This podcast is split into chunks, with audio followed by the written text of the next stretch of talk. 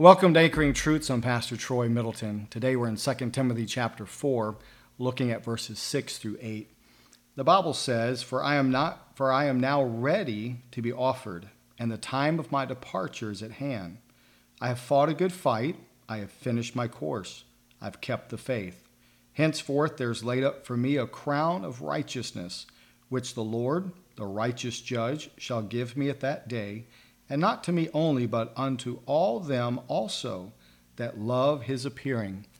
Now, as Paul writes to young Timothy, uh, he wants to encourage Timothy not only in his faith, but in the race that he's been put into by Jesus Christ, who is the author and finisher of our faith.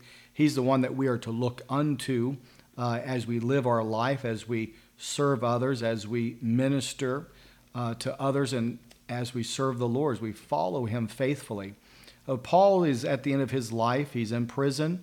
Uh, he is awaiting death. He's going to be martyred for his faith. But he has no reservations about uh, dying for his faith. He has no regrets for the life that he's lived for the Lord. And he says that he has finished his course. He's finished the race. He's kept the faith. And he wants to encourage Timothy as well as us set a right goal for yourself in the life that you're living, the life that Christ has given you. And that goal is Jesus Christ. The only way that Paul was able to finish his course was to keep his focus on Christ, the one who had faithfully gone to the cross and fulfilled the Father's will, dying for the sins of the world. You know, we look at Jesus Christ, who is the author of our faith, he's the finisher of our faith.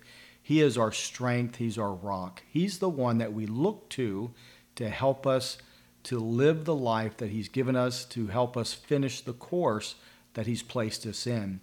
Now, your course may be different from mine, but we have a course that the Lord wants us to be faithful at finishing. He wants us to get to, to the end of our race, the end of our life, and to be able to say without a shadow of a doubt, without any reservations, without any regrets, I have finished my course. I've kept the faith. I have, I have kept my heart and my mind focused on the Lord. I have been faithful uh, to God's calling in my life. I have stood firm on the promises of God's word, and I've allowed God's word to be the lamp unto my feet and light unto my path that it is to be. You know, that's an encouragement to young Timothy, and it's an encouragement to us. If we'll set a right goal, and that goal being Jesus Christ, who's at the end of our race, and He's also with us through our race that we're running. And we are in a race, and we need to finish our course because Jesus Christ is the one that helps us to finish that course. So, you know what? If you don't set a goal, uh, you will miss it every time. But set a goal. Let there be a focus in your life on Christ that you know what you want to finish this life well. Uh, you want to re, you want to allow yourself to rely on the Lord each and every day. You want to let Him be your burden bearer. Don't try to carry the weight of the world upon your shoulders. It will crush you and me every time we try to do it.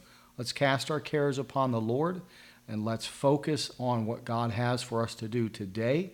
And let's be faithful at it as He will faithfully give us the strength and the ability to accomplish what He calls us to do. Remember, keep anchoring yourself in the truth of God's Word.